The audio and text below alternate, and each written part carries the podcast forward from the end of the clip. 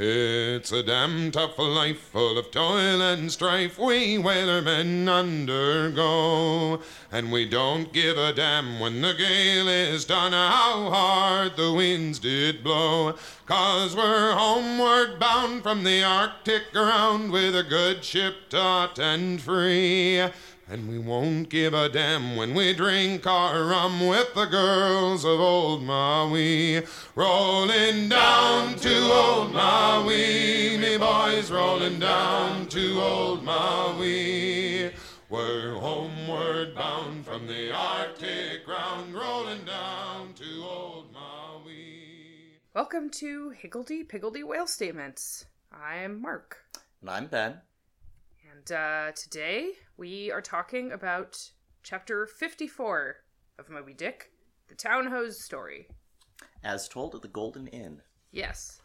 which is, uh, we get a, a brief glimpse of uh, Ishmael's future. Yes. Yeah, this uh this story has like a slight it kind of has a frame narrative. Um Okay, this entire, necessarily the story is a frame narrative. The frame narrative is Moby Dick. well, okay, yeah, no. I mean, this chapter has its own special frame narrative separate from the rest of the novel. Are you happy? Yes, now we've explained it to the reader, the listeners. Um, yeah. Uh, this this this is a uh, story that Ishmael heard um, from another whale ship, the Town Ho, uh, which he later shared um, with some friends of his, like at a bar in Lima. Um, yeah, his extremely Spanish friends at Lima. In yes, Lima. yeah, they they are uh, uh, Don Pedro and Don Sebastian, uh, and a handful of other people. Yeah, at one point he mentions that one of them has like a, a like a ruffle or like a, a ruff, like a frilled ruff. So I'm just imagining like Elizabethan era Spaniards. Yeah. There's this there's this very strong sense of like whatever Ishmael understands the national character of Spain to be, these men really have it. yes. Yes. Um. But yeah, so this was discovered like he learned at a gam the story of the town ho, the uh, ship he was visiting, which at the time that he met them, uh, mostly had a crew from um, I think from Polynesia. Yeah, so he describes them having mostly a Polynesian crew.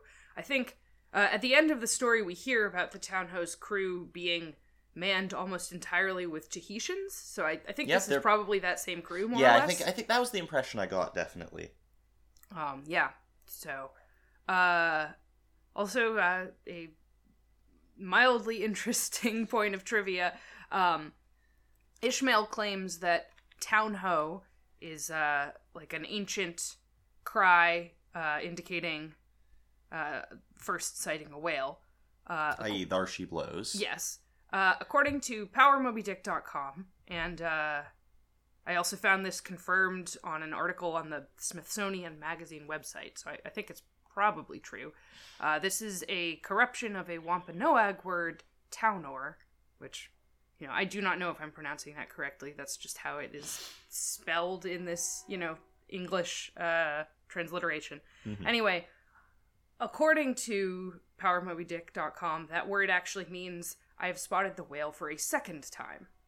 Um, uh, which is definitely that definitely speaks to like uh, a language from a culture that has an extremely uh, strong and long-standing whaling tradition. You know that you Yeah, have a yeah. specific word for that. Um. Anyhow, uh, Yeah. Ishmael also mentions that while he heard most of the story at the time, he later, from, or like in other situations, learned more of the details from other people involved. yes. Uh, So at the so um neither Captain Ahab nor the mates ever learned the whole story of the town ho. Yes, um, and, and in fact, uh, the way that the story got out to Ishmael and uh, the other, like you know, members of the the non-officer, The fo'c'sle.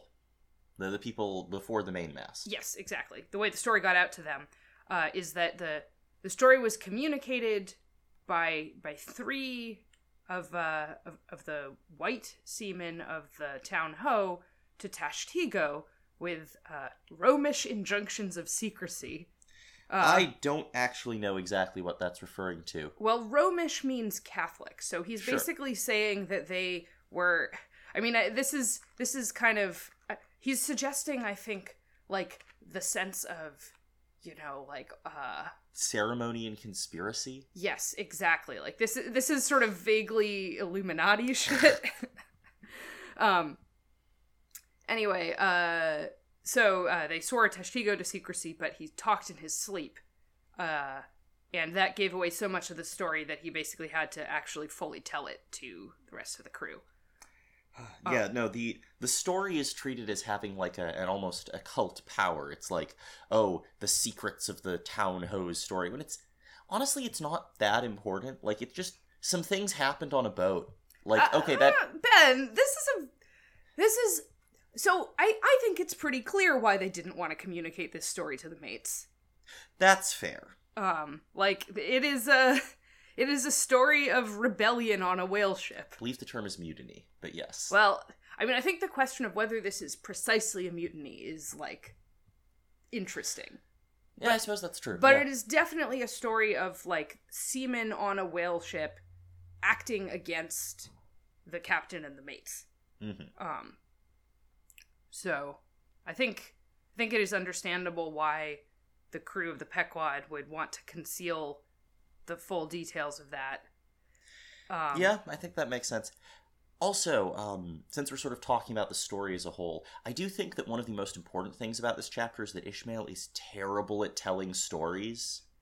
Like this chapter is not organized well at all for telling the the tale he is trying to tell. Obviously, it's done so in an interesting way and a characterful way, but I found his his storytelling incredibly frustrating.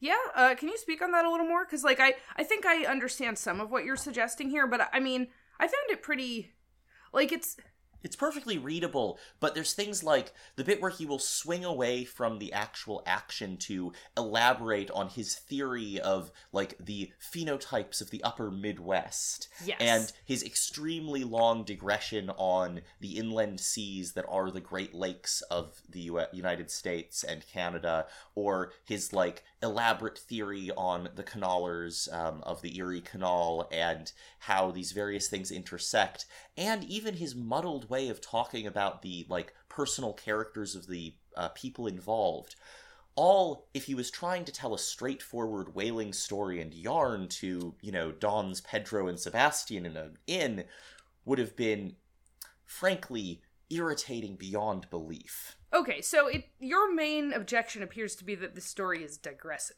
it's digressive in a way that is intentionally undercutting or at least seems to me to be intentionally undercutting the actual like thrust and movement of the story and makes it harder to understand what he's getting at it is obscuring itself Hmm. See, okay, I agree with you that the story is kind of meandering and in some ways like obscuring parts of itself, but I don't consider that to be bad storytelling in the context that he's describing, where like uh it it seems very clear that part of what Ishmael is doing here is like drawing things out and like building up like drama and and like interest in that kind of way. And and like I, yes, I guess, but I, I don't think he often does it in a way that specifically communicates drama. Like again, the whole thing about canalers and lakemen, he could easily have said Radney was a you know, he could have described Radney without describing the entire type of sailors from the upper Midwest that he goes into. Yes, no, you're right. Like I, I, I, I am not disagreeing that the story is digressive. I guess I'm just saying that I, I think calling that bad storytelling is a little, uh, like it is. It is a conscious effect, you know. Like, and I think I it's mean- a conscious effect on Ishmael's part too. I don't think this is just like. I don't think it's like Ishmael can't help it. I think he's doing it on purpose. I I disagree on that point. I think that Ishmael, as we've sort of generally recognized, has a very hard time actually getting to the point of a story and feels that he needs to give context that is actually wildly unnecessary. Yeah. Well, all right. Fair enough. Let's. uh I, I don't know that there's any need to like continue hashing this specific point out further. Sure, sure. I Um, think we have a good frame on it, and you know, people who read the chapter will decide. Yeah, yeah. Make up your own minds whether Ishmael is a bad storyteller or whether he is just uh uh trying to you know, draw out his story purposefully. Mhm. Um I will definitely agree with you that in general, in many parts of this story, Ishmael is like digressive to the extreme and like gets in his own way about communicating things. Yes. Um, so like that is absolutely a characteristic of his writing. yeah, that's that's one of the things I've mentioned like very early on in reading this book is that I really love how Ishmael is a terrible storyteller, but Melville isn't, and the way in which Ishmael's digressiveness and obscurity actually serves to empower and increase the effect of the fiction. But if Ishmael is trying to tell you about things that actually happened, he's bad at it. Which, yeah. you know, we all love him. I want to be clear. Mhm. He's the poison in Ishmael's veins is that of an academic. He's inc- just one who has a who is not in any way in an academy. yes. So, uh, the story of the town ho. Uh, it took place two years before uh, the town ho met the Pequod. Um, Two years before the Gam. Yes. Uh, and uh, at that time, uh, the town ho, somewhere north of the line, uh, gets a leak. Uh, so, you know. They were sailing the Pacific, uh, I believe. Ah, yes, sailing in the Pacific. That's that's probably that is important to mention because that's yes. yeah. uh anyway um and uh you know uh there's there's a little bit of a he kind of elaborates on the leak a little more than maybe is necessary uh but basically the point is it's it's a leak it's but it's not it's not so serious that they need to like stop sailing Yeah, yeah. They just they just have to keep pumping the water out of the boat because one of the things about uh, tall ships that, in fact, I think ships in general, it isn't always sort of understood is that you can absolutely have a leak and keep sailing as long as you keep you know bailing the water out and removing it. And so ships will have pretty heavy duty pumps uh, driven by human power in a you know a tall ship. Uh, that's basically a capstan or a bellows or something that you pump it, the water gets out of the ship, and you can keep going even though you've sprung one or multiple leaks.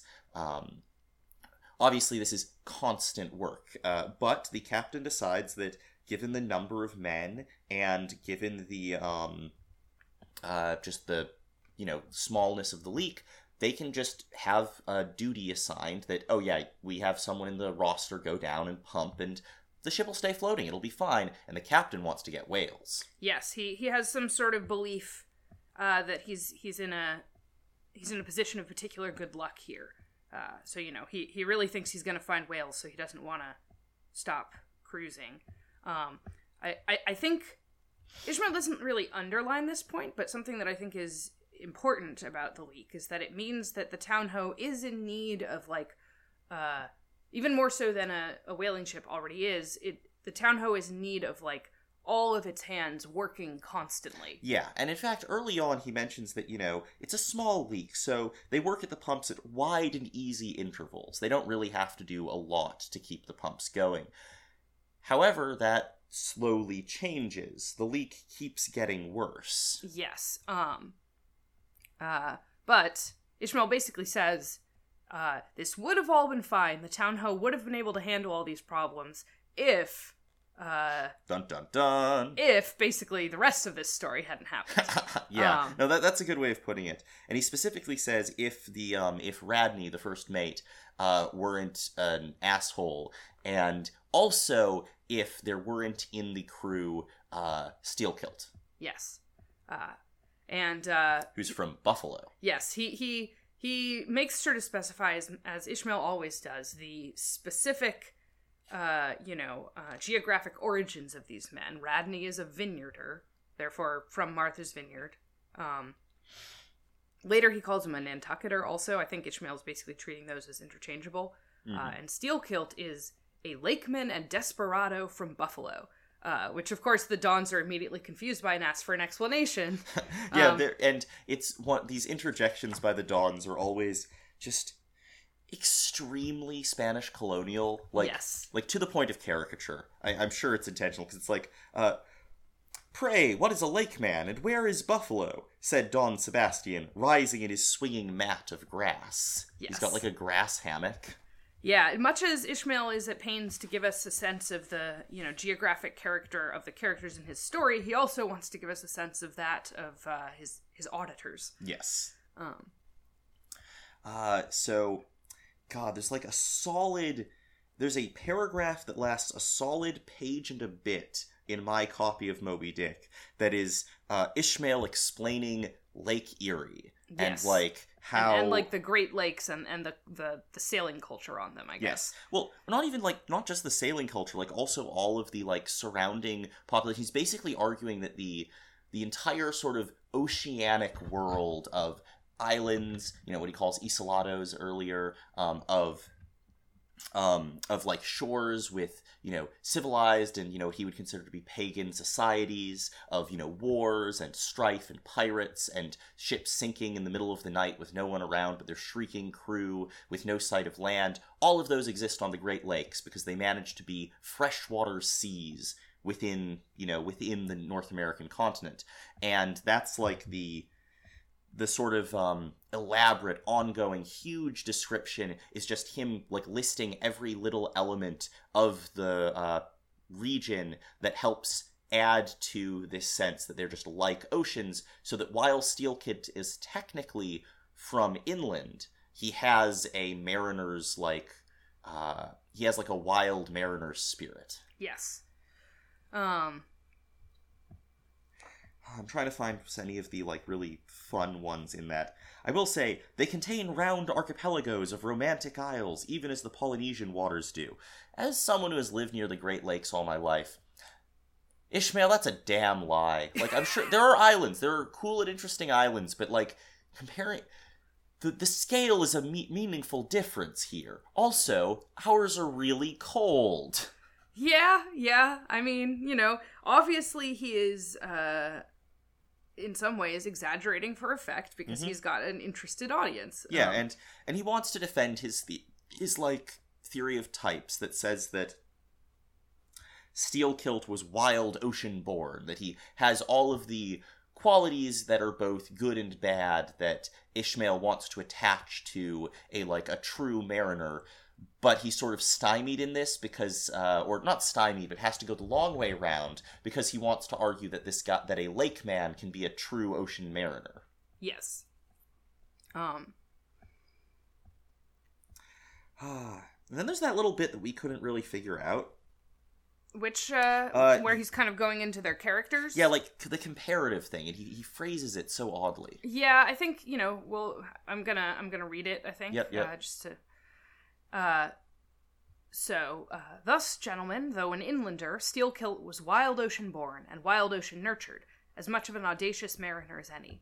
And for Radney, though in his infancy he may have laid him down on the lone Nantucket beach to nurse at his maternal sea, though in afterlife he had long followed our austere Atlantic and your contemplative Pacific, Yet was he quite as vengeful and full of social quarrel as the backwoods seaman, fresh from the latitudes of buckhorn handled bowie knives. Yet was this Nantucketer a man with some good hearted traits, and this Lakeman a mariner who, though a sort of devil indeed, might yet by inflexible firmness, only tempered by that common decency of human recognition which is the mean, meanest slave's right. Thus treated, this Steelkilt had long been retained harmless and docile. Uh, Yeah, it's it's weird to me because I can't, I genuinely can't tell if he's trying to say that were the Nantucketer a man with some good-hearted qualities, and were the Lakeman, you know, a total devil but still treated with some respect, everything would have turned out fine. But that's not so. Or was he saying that um, the Nantucketer was, in fact, a man with some good-hearted traits, and the Lake Man was sort of a devil indeed, but also could be treated properly. However, something went wrong and that didn't happen. I honestly can't tell if he's trying to say the one or the other. Yeah, I so I think, you know, we'll we'll see what sort of is borne out by the actual story. I I think that like the the moral of this story on some level is that if Radney had had like the slightest shred of human decency toward Steelkilt, this entire tragedy uh, well, tragedy is maybe not quite the right word. This, this, adventure, this entire to do could have been avoided. this fracas, yes. this uh, rigmarole. Yes. Um like I think I think basically Ishmael is saying something like Radney brought this on him on himself by treating Steelkilt in the unacceptable way he did. Yeah, I think that that's generally what I get from there. But whether Steelkilt or Radney is like the the more out of line or the more like morally questionable is kind of important to what Ishmael's like getting at and he really doesn't again I think that this is an instance where Ishmael's being kind of overly loquacious and not very good at explaining himself but that actually helps improve the overall literary effect of the story Yeah, on a fair. on a written level That is fair.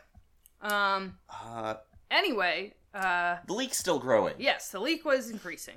Um, and you know, uh, that means more and more pumping exactly. Um, and this is still not like terrible, but you know, it was um causing some concern, especially for Radney. Uh, and so they he he ordered them to, you know, uh, set the sails as broadly as possible, get the ship moving into port as quickly as possible.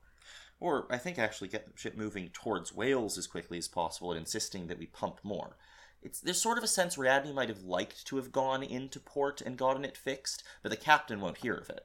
Mm, well, that that would make some sense. Um, but uh, I I do think Radney is meant to be in this moment uh, more concerned with. So, doesn't it say? The the seamen um, are all talking among themselves about how uh, this um, Radney's overbearing insistence on constantly manning the pumps and excuse me and having full sail and just generally pushing people is because he's worried about his own part of the ship as an investment and Yes. making his own uh, money. But that implies that he was uh, he might have been sort of pulled between going back to port or following the captain's lead and striking out to try and get a whale before going back to port from this leak. So I think what you're saying is is true that like concern for his investment leads him in two directions at once. However, the captain at this point is not driving towards whales. It he it, he says uh, on a previous page, like before that whole discussion of of uh, Lakeman, Sure. uh, that now taking some alarm, the captain, making all sail, stood away for the nearest harbor among the islands. oh, okay. So at this So point, they are are- no longer chasing whales. Yeah, th- at this point, uh, the concern about the leak has grown so much that they are actually just trying to get into harbor as quickly as they can. That's that's very odd given later events in the story. Yeah, yeah. We'll Like that's there's a very weird thing there. Yeah. Uh. Uh. So you know, setting all sail. Um. This- Gossip among the seamen, as you said, that um. That Radney is uh so concerned to get into port um because Protect his investment. yeah to protect his investment in the ship.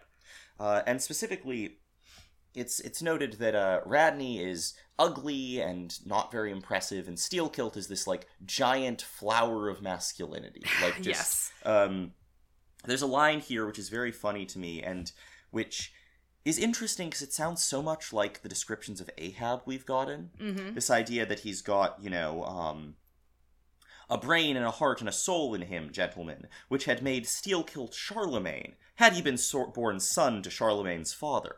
Which, Ishmael.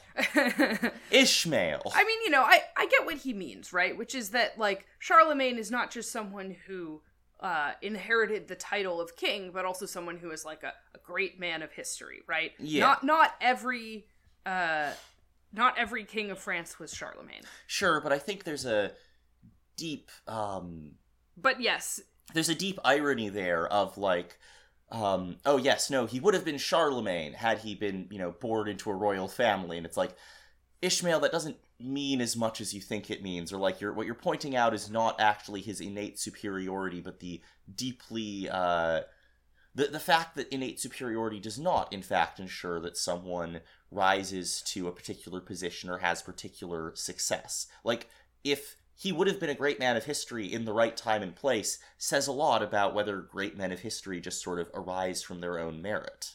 Yeah, yeah. But I but I do think that like the the idea throughout this story has been pretty consistent that there does exist some kind of like objective merit of character within human beings. Yes. And the fact that it doesn't necessarily bear out directly in like the hierarchies that exist in life is not in any way uh, uh, I do not think Ishmael sees that as in any way um like disproving the Oh, idea of that inherent virtue. yeah, but that inherent virtue doesn't necessarily correspond to great historical figures. That's sort of that's part of the whole point of why he's like whalemen are actually really cool and good, even though they're a despised underclass, sort of. Yes, yes. Uh, Um. but in this case, it's a case of the you know the Ahab of the piece, the person with this immense will and drive and mind, who is in fact in the inferior position. Yes, and uh, and this is, uh, this is basically presented as a reason why Radney hates Steelkilt because he Yep. knows that Steelkilt is better than him. Yes, and Steelkilt is also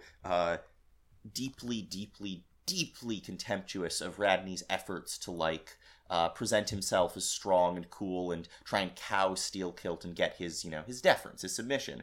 And so this comes to a head when Steelkilt is at the pump. You know, now they've got pretty around the clock pumping, and Steelkilt is just actively shit talking Radney about his uh, desire to, um, you know, take his own investment and desperately get it back to port and call him a coward, basically. And Radney's walking up, and Steelkilt just keeps doing it, and like doesn't shush at all, and completely ignores Radney's present Yes. presence. Yep. Yeah, he is. He is uh, just uh, making fun of him. Um, Yep, yep. Ah. And uh, but you know, uh, I will say, uh, Radney's response to that is, you know, uh, he says, "Damn your eyes! What's that pump stopping for?" Um, and you know, Steelkilt uh, doesn't. The the accusation that Steelkilt, because he's like jawing away, is not actually doing the work. It's not accurate. Steelkilt does, uh, you know, uh, with that the pump clanged like fifty fire engines. Um, so you know, uh, he does uh, work away hard at the pump, as hard as he could be asked to, basically. Yeah, and he sits there with his face fiery red, his eyes bloodshot, and wiping the profuse sweat from his brow. Uh, I'm also assuming that he like took off his shirt and his muscles gleamed, Oh yeah, definitely, definitely. Um, and that's when Radney makes a very big mistake. yes. Uh, Radney uh, walks up to him and uh, orders that he sweep the deck and shovel away some pig shit that's on the deck. Yep, yep. Um, And that is uh that is not like able seaman uh work. That's like for the cabin boy. That's for the lowest uh lowest class people on ship. yep, that is a it is a giant insult to ask uh, to to order Steelkilt to do this. Especially immediately after um Steelkilt has just done his job and completely wiped himself out. Yes. Um so, uh you know, uh Steelkilt uh takes Doesn't it do it. Yeah, he takes it as the insult that it is meant. Um and you know, he he doesn't want to immediately ignite a feud. So, he just answers in like a normal tone saying, uh that's not my job. Yeah, Um, I nope, not gonna do it. And uh Radney continues making bad decisions. Yeah, uh he he comes at Steelkilt with a hammer. Yep, waving it in his face, going, "You, you know, you better uh, go and sweep up that pig shit. You're, you know, I'm in charge here. Um, uh, you know, do it, do it, do it, do it. Like that's about the degree of. We don't even get his dialogue here. It's just furiously commanding him to do his bidding and invective and so on. So. Radney is not being presented as the like rational or sensible one here. No, not at all. Um, uh, at, at, at one point, uh, Radney's speech is described as a string of insufferable maledictions. um, so, uh, yeah, they, they have like this this tense standoff where like Steelkilt is just uh, kind of steadily insisting, "I'm not going to do that. I'm not going to do that," and Radney is ordering him and getting more and more up in his face with the hammer. Um, Uh, and then uh, Steelkilt says that uh, if the hammer touches me, I will kill you. And, uh, quote, But gentlemen, the fool had been branded for the slaughter by the gods. Immediately, the hammer touched the cheek. yes. And he just clocks him. Uh, Steelkilt just knocks Radney, like, breaks his jaw, knocks him flying with this immense punch. And then things go to hell. Yeah. Uh. So immediately. Wait, wait, wait. No. First, we have to explain what a canaller is. Uh, uh, yes. so what happens there is that Ishmael says, that uh, Steelkilt immediately uh, shakes the backstays to like summon his allies who are up in the rigging, uh, and then he says they were both canallers. And Canallers, cried Don Pedro. We have seen many whale ships in our harbors, but never heard of your canallers. Pardon, who and what are they? See, okay, this is part to my point of like saying that it's a little unfair to say that Ishmael is a bad storyteller here because his digressions are directly in response to people asking him to do them. Which he has chose. This is the way he has chosen to give us this story that he also first ho- heard on the town ho, and also his response is, um, you know, canalers are the boatmen belonging to our Grand Erie Canal. You must have heard of it. And then instead of like going on, okay, but I'll get back to that or anything like that, he then goes on for pages about what canalers are and how actually working a canal produces the most corrupt and venal of human beings and like goes into a whole theory about canals. Yeah, yeah, no, I I am not necessarily saying that like these digressions lead to like an objectively better story. I just think that at least as presented, he is responding to the interest of his audience. That's fair. I just think that he could very easily have said, they're a corrupt and venal lot, without going into, by the way, have you ever noticed that you get more corrupt people in places with more churches? It really makes you think. and then the, the Lehman, uh, you know, people have to go, ah, well, you were so nice not to say corrupt as Lima, but we all know that we're very corrupt, and we have so many churches, which really feels to me like Ishmael is embellishing the speech of the of his interlocutors Yeah, no, that is entirely fair. especially given his the line, uh, you know, you must have heard of it. Nay, senor, hereabouts in this dull, warm, most lazy and hereditary land, we know but little of your vigorous north. no human being has ever said that.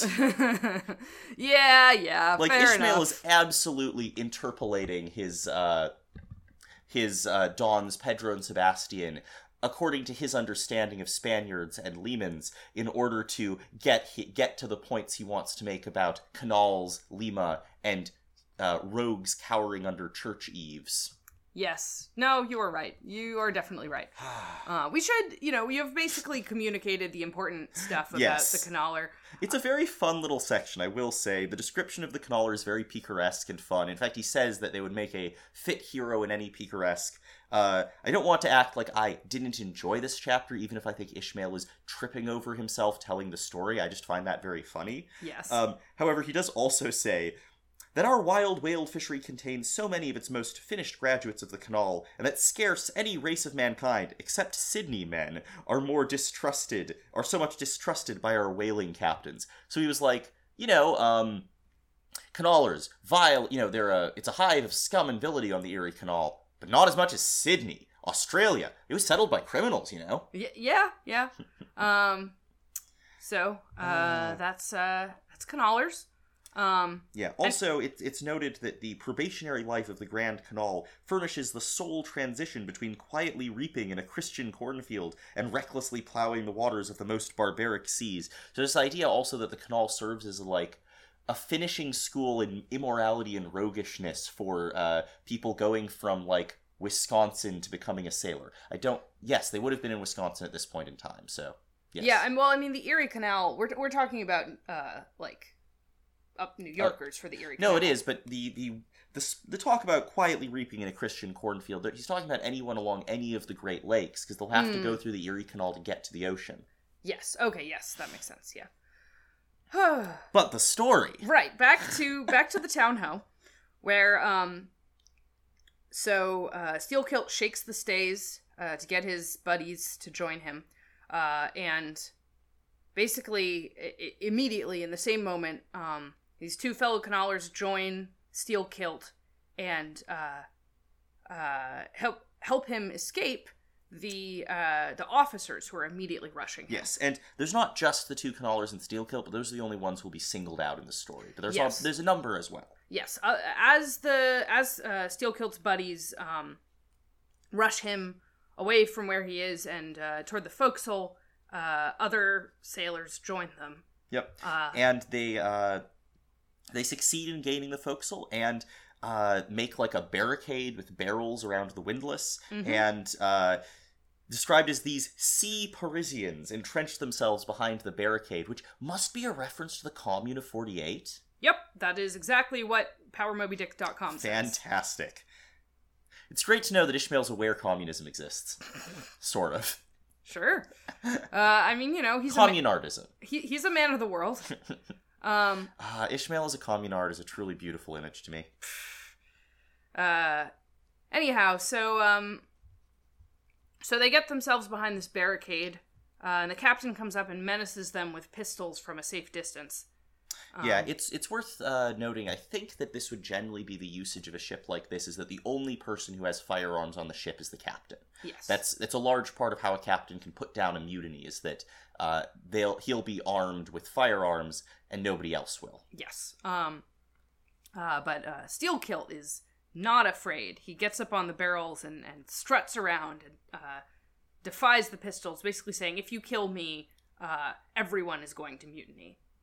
Um, Uh, and the, the captain is is cowed by this actually, and so he commands them to return to the mu- d- their duty. And Steelkilt tries to extract a promise that if we all go back to our work, that's the end of it. None of us get punished. You don't flog us, is the clearly Yeah. the intention, and everything is back to how it was, except that Radney's mouth is broken. And the captain refuses to give that, which is understandable. It would be a huge loss of his authority if someone could strike the first mate hard enough to break his jaw and get away with it entirely. Yeah. Um, so uh, there's a again there's a, a, an inflexible back and forth with the captain just insisting, no, I I am going to flog you, and you have to turn to like Yeah, go or- back to work. And he, what he says is, "I won't make any promises. I don't, you don't, I don't owe you that." Turn to, and there's a chance he might have, if they'd gone quietly, not flogged them, but not have made a promise not to flog them. But Steelkilt does not accept this as a possibility. Yes. Um, and uh, Uh. Part part of the captain's argument, by the way, is that uh, they are they are endangering everyone. Do you want to sink the ship by knocking off at a time like this?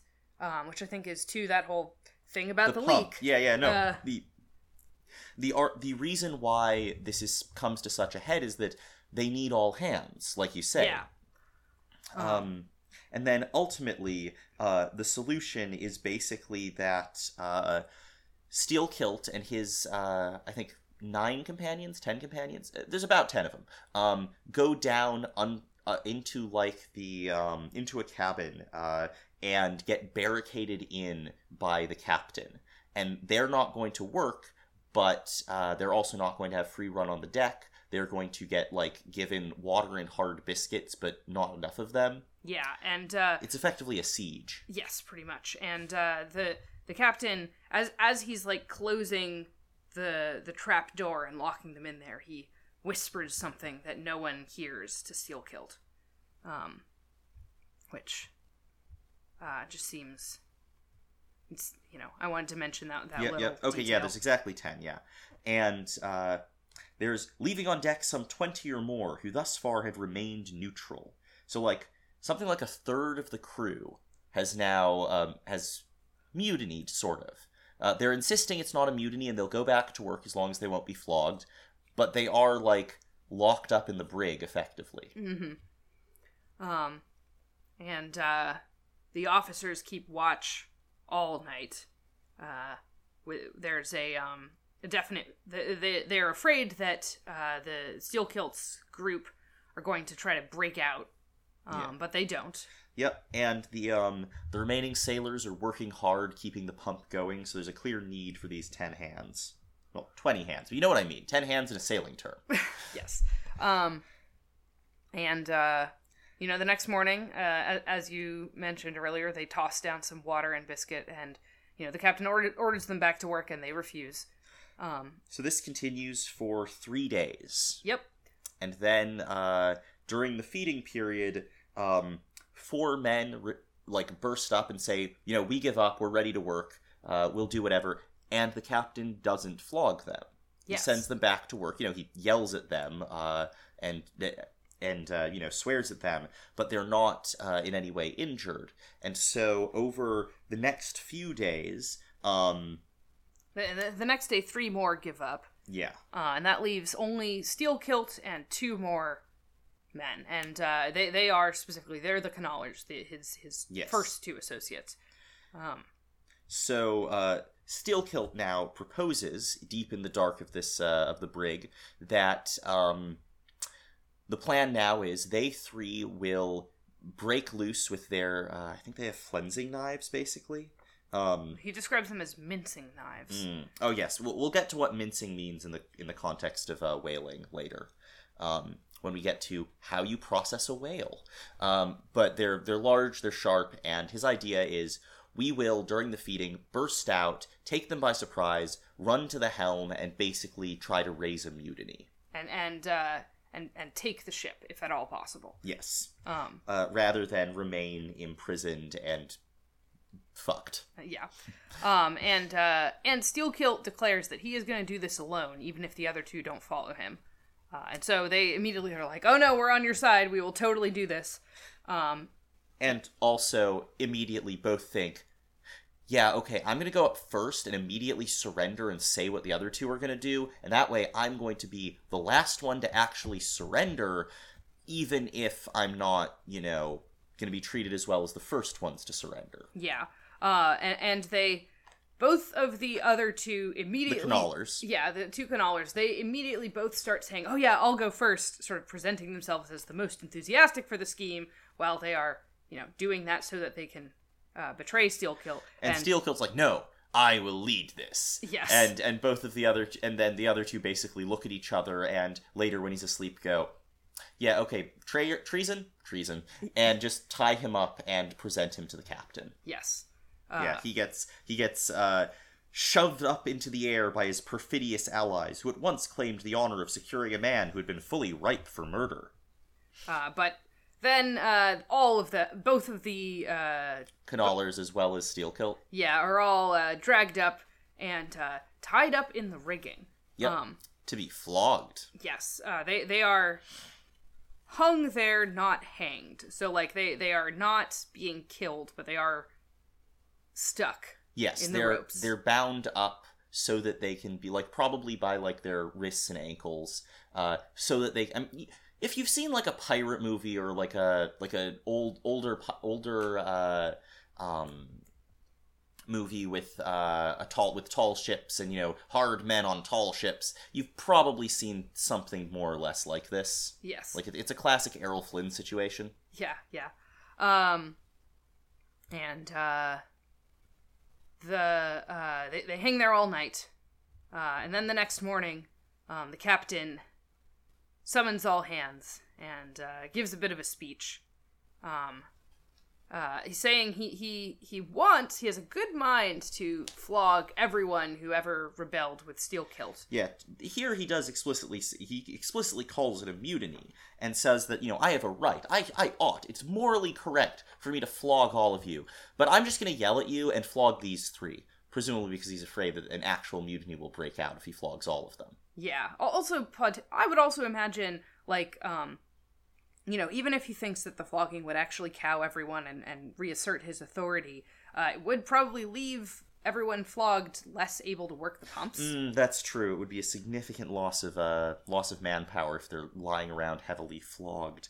Given that he um flogs the two canallers into unconsciousness. Yes, uh, and uh, there's there's the explicit comparison to the uh, the thieves crucified with Christ.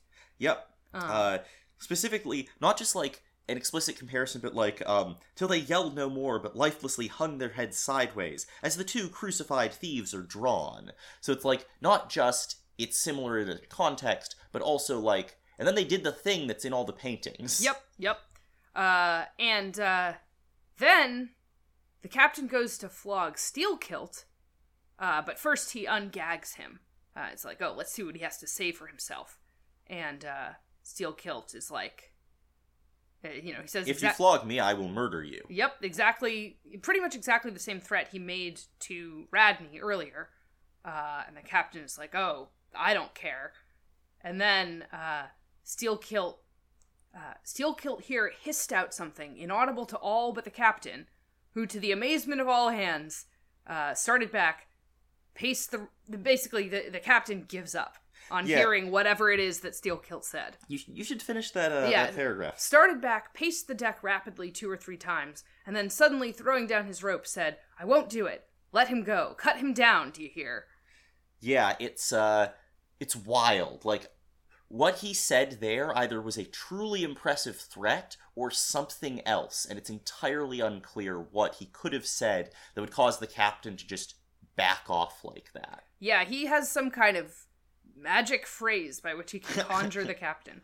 And um However, Radney's still alive. yes, yeah, this is the this is the only point at which we learn that Radney is still alive, by the way. It, like Ben described earlier the idea that Radney just had a broken jaw, but we don't know Yeah, no, it's the it- way that Radney is described as being injured before, it's very believable that he might actually be dead. But Yeah. now we know actually he's he's just bandaged up, but he's still alive. Yeah, and he is totally willing to flog uh, Steelkilt, who hisses at him, "You're a coward," and Radney says, "So I am, but take that." And uh, he does pause for a moment when uh, Steelkilt, Hisses something inaudible. yeah, uh, presumably the same kind of threat Whatever or it whatever was. it was that he said to the captain, but that does that only makes Radney pause. It does not stop him. He he flogs him.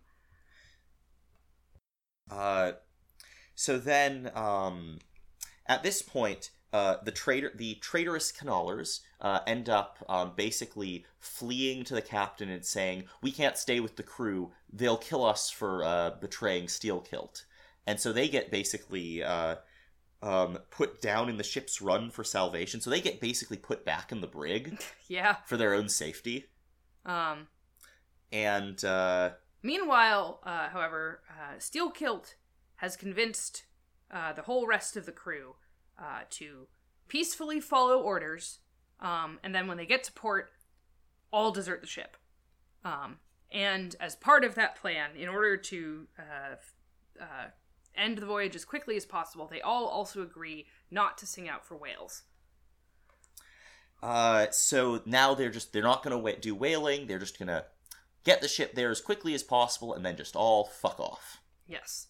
which would be a, a huge problem for the investments. Yes, it would be. But uh, unfortunately for this plan, um, Well, there's also another Uh, thing, which yes, is no, I should go into this other stuff first. You're totally right. I I was skipping ahead. yeah. to Um, be fair, this other stuff doesn't end up really mattering, but please go on. Yeah, so th- this is you're right. This is kind of an interesting interlude because it, it it's all about something that doesn't happen. Uh, so, uh, you know, I think it's very possible that this is the part of the story that was not shared um, with the the um, mates Hmm. of the No, that's a really good point. Yeah, because what's what's going on here is that basically Radney is um Radney is uh, given to a certain like position at watch at night where he uh, leans over the side of the boat from sitting on the uh, quarterdeck to put his arm on the railing of, over the side of the ship, I should say, to put his arm on the railing of the boat that is one of the whale boats hanging over the side, where people are supposed to jump into it before it's lowered for uh, whaling. Yeah, And- so he basically takes naps uh, during his watch in the middle of the night, uh, dangling over the ocean. Which quote? Um, what's the the specific phrase that it uses that was so uh, so great? Um, I'm looking for uh, this particular line that was so like incredibly goth um, about sailors and graves. Well, that's that's a little further along because it, it Okay. describes all this other. Yes, it's uh, the man who is apt to doze over the grave, always ready dug to the seaman's hand. Yes, um, and uh, Steelkilt has a plan based on this, and it's a this is a supposedly a secret plan, not shared even with anyone else of the crew. Um, but it must have. Uh, the the details of it leak out somehow. um, Well, because I- of his. Do you mind a mild spoiler on this res- on this, Mark? Uh, I guess not. Uh, Ishmael claims to have later talked to Steelkilt. Oh yes, that's not a spoiler. That's at the end of this chapter. No, that's what I mean. I, I mean it's at the end of the chapter as we're. Oh, I thought you meant a spoiler for me. No, not no, for no, our no, no, no, no, no, no. Uh, anyway, yes, no, you're right. The only I I I, I, I guess think- the only way Ishmael knows this part of the story is because he actually talked to Steelkilt. Yeah, I think so. And what Steelkilt was doing was he wove a rope yarn net to put a an iron ball in, and it's implied that his intention was basically because he's on the same watch as uh, Radney. His intention was to have a weapon that he could instantly kill Radney with, just swing it down on the back of his head. Radney would drop into the gap between boat and ship, and Steelkilt would walk on. No one would hear him cry out, and he would just sink. Yep. Uh, and uh, amazingly, uh, he at, the end of like weaving this this net, uh, he needs like a s- one more little piece of twine, uh, and he gets it from Radney. Um, And uh, yes, he very intentionally gets it from Radney in order to say to a sailor who's like, Don't ask him, he hates you. Why not? Do you think he won't do me a turn when it's to help himself in the end, shipmate? Yep. Uh, and uh, so Steelkilt makes his plan for the time when he will, Become a murderer! yes, when he when he will like have you know the the the watch when he'll have access to do this. Yes. Uh, however, um, before that, uh, some idiot uh, breaks the agreement that everyone made and sings out for a whale. Specifically, sings out for Moby, Hmm. Moby Dick. Dick. Yes. Ah, and, uh, Moby Dick, cried Don Sebastian. Saint Dominic, sir sailor, but do whales have christenings? Whom call you Moby Dick? And okay, finally, finally, Ishmael forbears uh, a digression. God, yeah, he could have just included the entire novel. He could have. He could have Oh, recursively God. put all of Moby Dick inside of this chapter of Moby Dick, but all he says is, Scott McCloud's Infinite Canvas. "Oh God, that's not what that is." No, I know it's hypertext, but imagine doing this as hypertext. But all he says is, "A very white and famous and most deadly immortal monster, Don." But that would be too long a story. Um, The only time Ishmael's storytelling has ever forborne a digression. yes. Um, and, and I, I uh, everyone wants him to go on that digression too. And you can buy this in bookstores now. No, Anyway, uh, um, internal cross promotion. I wouldn't put it past Ishmael because I don't think he understands marketing either. no. Uh, anyhow, um, so the the the call is put out for the white whale, and uh, the, the ship lowers. Yeah, Um, in the excitement of the moment, everyone just goes in for it, even though they had that theory of okay, we're not going to call out for whales. Yeah, I mean, I think they kind of have to like the all the all the mates, all the officers are Mm. ready to go, and I, I don't think the seamen are actually in a position where they can refuse to lower. Yeah, no, you're right. That would be another mutiny. So they were just hoping to slip by, but now they're lowering for the white whale. Yep. And uh, as it happens, um, uh, Steelkilt is on Radney's boat. Yes. Um, and uh, when they a- and as they lower, uh, Radney's Radney's boat, uh, clearly in part due to Steelkilt's uh, manful rowing, Yeah. uh, gets the closest to Yep. Moby Dick. just gets launched out. Also, uh, Moby Dick is described um, very cool, uh, shifted and glistened like a living opal in that blue morning sea. Yes. The appalling beauty of the vast milky mass. Yes. Uh, and so uh, Radney's boat makes it to Moby Dick, and uh, his harpooner harpoons the whale. Uh, and Radney orders his boat to be beached on the whale so he can attack. Yeah, he, he just orders them to get his. I think that's meant to be slightly like metaphorical. He's just ordering no no straight at the whale. Get clo- as close as possible for more harpooning. Yes. Like beached on the whale, I think is a metaphor here. I don't think he literally wants to be. yeah. no, well- y- well, you're right because in fact, what actually happens is the boat literally does strike the whale. Radney falls out. Uh, and falls away from the, the boat. Like the boat falls on one side of the whale, Radney falls on the other. Yeah. And Moby Dick eats him. Yeah, just seizes him in his teeth, like ah, and then dives down with it. Um, and uh, Steelkilt, calmly looking on, thought his own thoughts. But a sudden terrific downward jerking of the boat quickly brought his knife to the line. That's the harpoon line to Moby Dick, because Moby Dick has dived, and in theory, they should just keep spooling out the rope, because they've got enough that as deep as a whale normally dives, it won't pull the boat under. The whale will eventually surface again, and you'll still have a harpoon. Radney cuts the line. Yep. Uh, Uh, and then, uh, at some distance, Moby Dick rose again, with some tatters of Radney's red woolen shirt caught in the teeth that had destroyed him. yep. Uh, and uh, they they continue to give chase, but uh, they are not able to catch the white whale. huh, really? yes. Um, Uh, and this would have happened before the events of Moby Dick, the novel, and Ahab's quest. I just want to put that forward. yeah, yeah. As as we stated at the beginning, it's it's two years before the the gam between the Pequod Mm, yep, and yep. the Town Ho. Just as long as you keep track of gams, everything will be fine.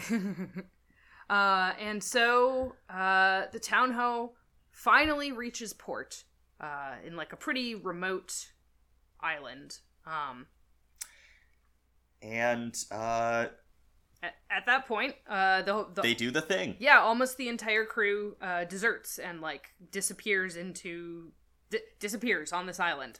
Uh, Um, and then it turns out later they stole a uh, like a. It's described here as a double, large double war canoe, and I'm reasonably certain that means that it's like a sailed catamaran, Yeah, that Uh, seems believable. which would be a real cool boat. Real ha- would have to be pretty big to you know fit something like 25, 25 men on it. But Mhm. uh, you know, clearly they did fine. Yeah, and uh, the the captain uh, is basically forced to, uh, you know, uh, commandeer uh, a bunch of locals um, to uh, fix up the ship. Um, but also he's not super happy about this. He doesn't really trust the uh, the locals that have been. It's not said how they're induced to do this, but it's entirely possible it's at gunpoint because the captain like parks the boat out in the harbor, arm pulls the two cannon out of the hold and sets them up, and like has people with uh, guns and like boating hooks like walking the the thing, just fortifies and takes one of the whale boats and sails it for Tahiti. Yeah, because basically he's willing to use uh, the islanders of this particular island. He's willing to he's willing to force them to, uh, you know, pump out his boat and fix the leak. Uh, but he is not willing to try to make them be his actual crew. I think he probably doesn't believe that that would Go well for him.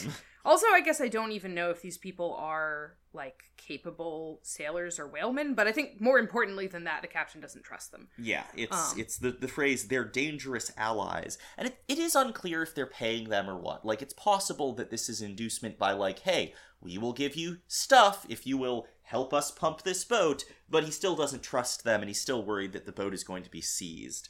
Yeah. Uh, Well, I also I think that probably they uh coerced. coerced them uh just because like uh because of how it's presented that like the remaining handful of of uh white crew that the captain has have to keep like that that they uh They have to keep a constant watch with muskets, so yeah, you're probably right. yeah um I certainly don't like the captain, so I'm perfectly willing to believe that he was just like, you, fix my boat at gunpoint. Yes.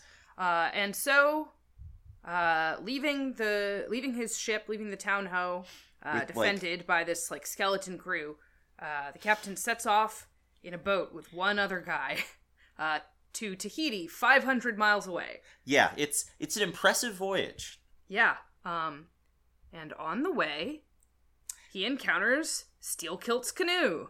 Yep, Steelkilt's. Uh, yeah, yoked war canoes has to be catamarans. Uh, but um, the captain has a pistol, but Steelkilt laughs and says basically, "I've got like twenty-five people. You kill me, you're definitely drowning. You're definitely going to get buried at sea." Yes. Uh, and uh, Steelkilt uh, boards the captain's boat uh, and uh, gets out of him that he's going to Tahiti for a new crew. Uh, and he makes the captain swear uh, that as soon as Steelkilt leaves, the captain will uh, get beach the boat on the island and stay there for six days. Um, and uh, it, it it's kind of cute how uh, we don't actually hear. It's not actually said the captain repeated the oath as Steelkilt insisted, uh, but Steelkilt says a pretty scholar, meaning I think like ah good you you repeated exactly what I said. Yeah, yeah, like a, a- a good student. Yes, exactly.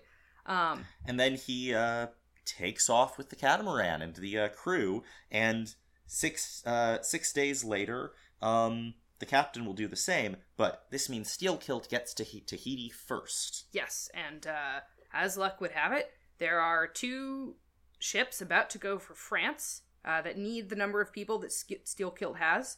Uh, so they get on those ships and they get off scot free. Yep. And then uh, after that, after um, about 10 days, so four, I guess four days for sailing 500 miles, impressive, uh, or whatever was left it, I don't know. Um, he arrives, uh, the crew that he ends up being able to find there are Tahitians, obviously, and uh, he returns to the vessel and crews it, and that's who uh, Ishmael and the rest of the Pequod ran into um, when they had a gam with the town ho.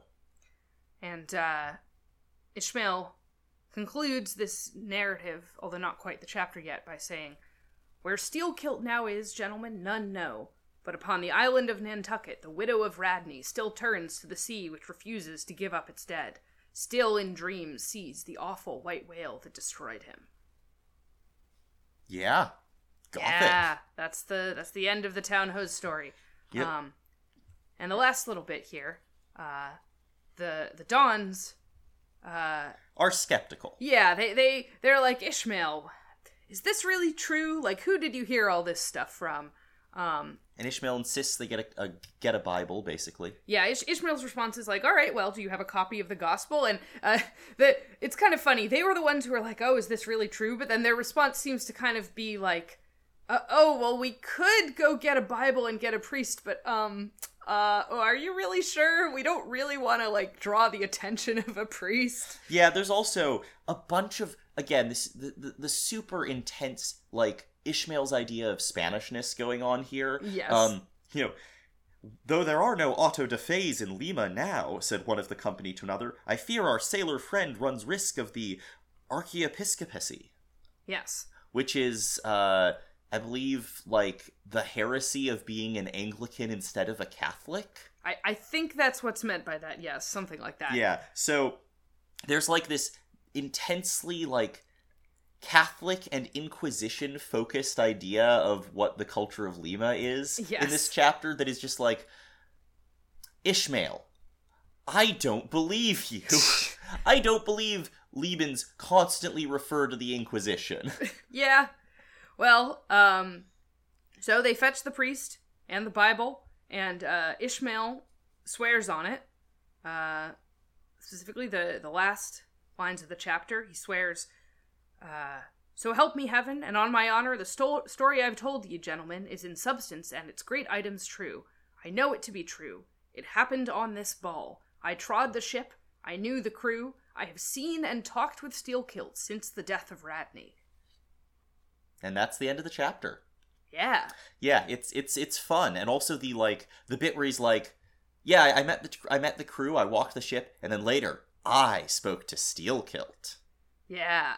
Um I I I would imagine we're not actually going to get to see that that meeting uh cuz I, I I I can't imagine it happens on the Pequod. That must have been uh you know, in Ishmael's post Pequod travels. Yeah, Um uh, but that know, took him to Lima, yes, among other exactly. places. But yes, no, I think that's definitely uh, definitely the case. Um, so I do think we have a little time to talk about is Ishmael a good story? Well, or more generally, what do we think about the town ho? Yeah, well, uh, I think this is, you know, um, obviously, like on some level, the justification for including this story is because it, it touches on Moby Dick, Mm-hmm. um, and like that is why that would be why the um, Pequod had a gam with the town ho in the first place, right? Is that when uh, Ahab asked them, "Have you seen the white whale?" The answer would have been yes. Yep. Um, and so And that's why they would have had a gam, because he, he asks them, Have you seen the white whale? And then if there's a no, Ahab basically doesn't do a gam. Exactly. Uh, but they did have a gam. Um, also, it's like uh, you know, we we I guess we know that the uh, the town ho's captain came to the Pequod because uh, Ishmael, and therefore, um, you know, uh, one of the boats with Ishmael on it went over to the. Anyway, not that that Yeah, yeah, matters, but uh, anyway, um, yeah, but but the Moby Dick detail aside, um, you know, this story is developing an idea of like, uh, perhaps, you know, uh, dangerous and and like, um, in in some sense, like corrupt, but also kind of basically virtuous and and manly seamen versus uh, venal and and cruel And Mate. financially, uh, uh, yes, and, and financially interested uh, mate and Yeah. like officers in general. Um, and uh, you know, I think we are sort of de- thinking, turning over here the idea of like what what really are the rights that a captain or a mate has over the men under his command. Um, like obviously we know that the the law and like the custom is that uh, they have absolute power and that they can have people flogged for disobedience. Um, but I think you know I think Ishmael is kind of suggesting like is that actually right? Um, or even even less you know there's questioning perhaps the moral rightness and there's also questioning on some level the practical truth of it right? Because it's clear from the way that this story turns out that the real threat of a mutiny means that that absolute authority that the captain is supposed to hold uh, does not necessarily is not always necessarily borne out you know? Um, Yeah, I, I think that's definitely a takeaway from it, and I think that I think also this idea of natural superiority and being in the position to make use of it is a big deal. Like Yeah. the Steelkilt is very much an Ahab. He's someone with an imperial brain, a um, particular skill, but rather than arriving in you know captaincy and what power Ahab does have, though you know Ahab is no emperor. Um, there's a hmm, I guess I would say that it's Steelkilt certainly succeeds and is capable of sort of weathering and controlling this situation in various ways. There's also a question of like, what is the white whale doing here to show up at this like crucial moment in a way that somehow saves or completes Steelkilt's vengeance without him actually having to, you know, become a murderer. yeah in a weird way moby dick is on Steelkilt's side Yeah, I, I Um, think that's true. Um, I think that the the sort of the aspect of this that seems to be like almost a divine intervention to fulfill the natural I don't want to say natural supremacy because that sounds very creepy, but like the the natural nobility of Steelkilt, which is stymied by an unfair situation, and Radney is presented as just an unfair mate.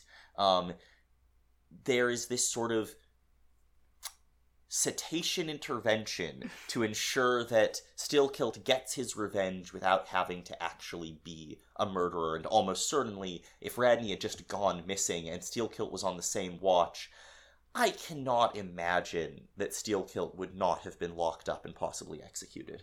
Yeah, yeah, like you know, he he clearly planned it out in such a way that it would be impossible to like necessarily prove that he did it, but I think you're right that like Yeah. the suspicion would be obvious. Yeah, the suspicion would be obvious. Um, murder is a pretty big deal, and the captain, presumably, would not exactly be fond of the idea that someone capable and willing to commit a murder like that would be on the ship with him.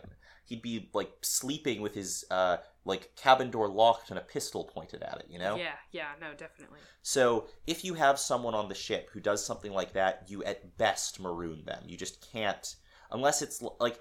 What I'm saying is that I think that Steelkilt was genuinely saved by Moby Dick, Mm. um, from possibly death, at the very least from being a murderer and having that risk. Uh, and then he does get to, you know, cut the line, and so he has some involvement in this final death. Although I can't imagine there was any chance of getting Radney back alive. Yeah. But he did choose not to try and finish off Moby Dick. Yeah. I, I, I- I think uh, I, I'm interested also to kind of think through, and you know, we aren't going to be able to determine this in any precise way, but we, we already talked a little bit about how the, these details of Steelkilt's, you know, unexecuted plan to kill Radney, uh, that those almost have to have come from Steelkilt's mouth. Yeah. Um, I, I'm curious which parts of the story we think might have been relayed to Tashtego by uh, the remaining original members of the Mm. crew and not shared with the mates of the Pequod. I also have a second question, which is if Ishmael spoke with uh, Steelkilt, why don't we know what Steelkilt whispered? Yeah, I think Steelkilt refused to share those parts. No, I, I think that's true, but um, that there's once again, it's a theme we keep running into in this book. There are limits to our knowledge. There's obscurities we can't actually penetrate into, and that we really have no way of figuring out. Ishmael doesn't know, and we cannot like from Ishmael's account assemble a good guess. Yeah. So my thought is that I I think that most of this story uh, was the part was uh, only related to Tashtego because I think that the parts of this story that the captain of the town ho would have actually been interested in relaying to Ahab and you know that Ahab would have been interested in hearing would basically just have been the parts where it's like yeah we were sailing with a leak we encountered Moby Dick uh, he killed my mate and we weren't able to capture him um, Hmm. I bet that uh, I bet that the mutiny was mentioned in the in order to explain why his crew was not the crew that had sailed when they found Moby Dick. Mm, yeah, Like- that would make a certain amount of sense. Yeah, we had a mutiny. People deserted. We we had to recrew Yeah. in Tahiti. I, I Um, think there's it's easy for the captain to spin this as a man assaulted my mate. Um, the crew were kind of sympathetic to him, and at, that was when we encountered Moby Dick, who killed that same mate. And then all of the crew uh, left at once as soon as we landed on a small island in Polynesia. It was a huge hassle, and that's why I ended up having a Tahitian crew. Yeah, I I think the details about the original conflict between Mhm. Radney and Steelkilt and the crew's plan, uh, like induced by Steelkilt to not sing out for whales. I think that stuff must have been relayed by the remaining uh, original crew members. Yeah, I think so. I think also probably um I think it's almost certainly the case that the captain's encounter with Steelkilt and his little insult of "oh, a scholar," um, that's almost certainly from Steelkilt himself because it would be something he'd find very funny to relate, presumably, given how funny he thought it was at the time. Yeah, I and the true. captain would absolutely not have said it, and I don't think the remaining crew of the town ho would have been privy to it, except Yeah. for that one guy yeah, it is. It is technically possible that was that probably a mate. It's technically possible that that that one guy could have shared that with Tashtego, but yeah, I think you're right. That man was probably a mate, so probably not. Yeah, there's definitely a sense of uh, foxhole solidarity, like you know, uh, before the before the mainmast solidarity, and then officers are their own category. Yes, definitely. Yeah. Um, that that I think is also another reason, like, to for Ishmael to just include that story, the story at all, is is to communicate that division, um, and and and underline how that works on ships. Yeah, no, I think that makes sense. Um, I think that this question of like also you have almost a you know Ishmael likes to divide things into Christians and pagans, and while that doesn't quite apply to Steelkilt versus Radney or Steelkilt versus the Captain, there's definitely a sense that Steelkilt is this wild individual with wild but noble bearing, and Radney and the Captain are much more uh, civilized and going according to proper like org- organization and rules.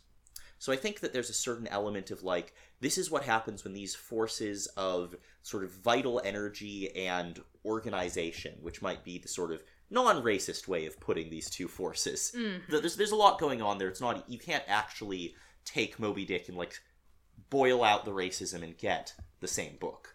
But I think that these two forces are at play in this relationship, and it's kind of, you might also say, about what happens if those forces are not properly framed together. This captain is no Ahab, who's managed to fuse together his crew into this incredibly capable uh, and fundamentally loyal force, despite all of these various impulses. Whereas here, Radney and Steelkilt just come into inescapable conflict, and it brings everything crashing down. Yeah, I think that's a fair uh, reading of what's going on here. also, here's a question: What do we make of the uh, the Christ uh, allegory here? Yeah, um, you know, there's definitely some stuff going on here where like Steelkilt is this like virtuous leader of men who is like uh, you know, immured in darkness and who is like tortured with two people by his side and like, you know, Ishmael explicitly makes that Yeah, comparison. yeah. I'll also point out that the captain washed his hands of this. Yes. Uh, he refused to actually be the one to, uh, you know, execute punishment on Steelkilt uh, because of, in this case, something unknown. But he, he washed his hands of this and let, but allowed his mate to do it. I think he's definitely the Pontius Pilate of this, uh, of this scenario. Yeah, I think that's true. Um and I think that makes Rad. obviously that ma- I think that makes Radney kind of the Judas. Like there's a sense of if not straightforward betrayal since they hated each other, but of like festering hate. Yeah, I mean the the betrayal I think is really in the the the men uh, in in successive groups uh, Mm, deserting. yeah, yeah, that's true. Uh, it's it's definitely not like a one to one allegory, um, which is you know good. I, yeah, I yeah, think that no. would be weird, um, and like less interesting. Um, yeah, I'm, I'm willing to say it might have also been interesting, but I'm not saying this isn't interesting. yeah, no, that's fair. But that's you're fair. right; it's not it's not one to one at all. Um, Um, yeah, I, I I stand by my position that this is a this is kind of an ill-told story as a story told within like in within the fiction but i think that as a piece of fiction it's fascinating and great. I'm not in any way criticizing melville when i say ishmael please get to the point. Yeah, but yeah the um the town ho's story it's uh it's kind of wild.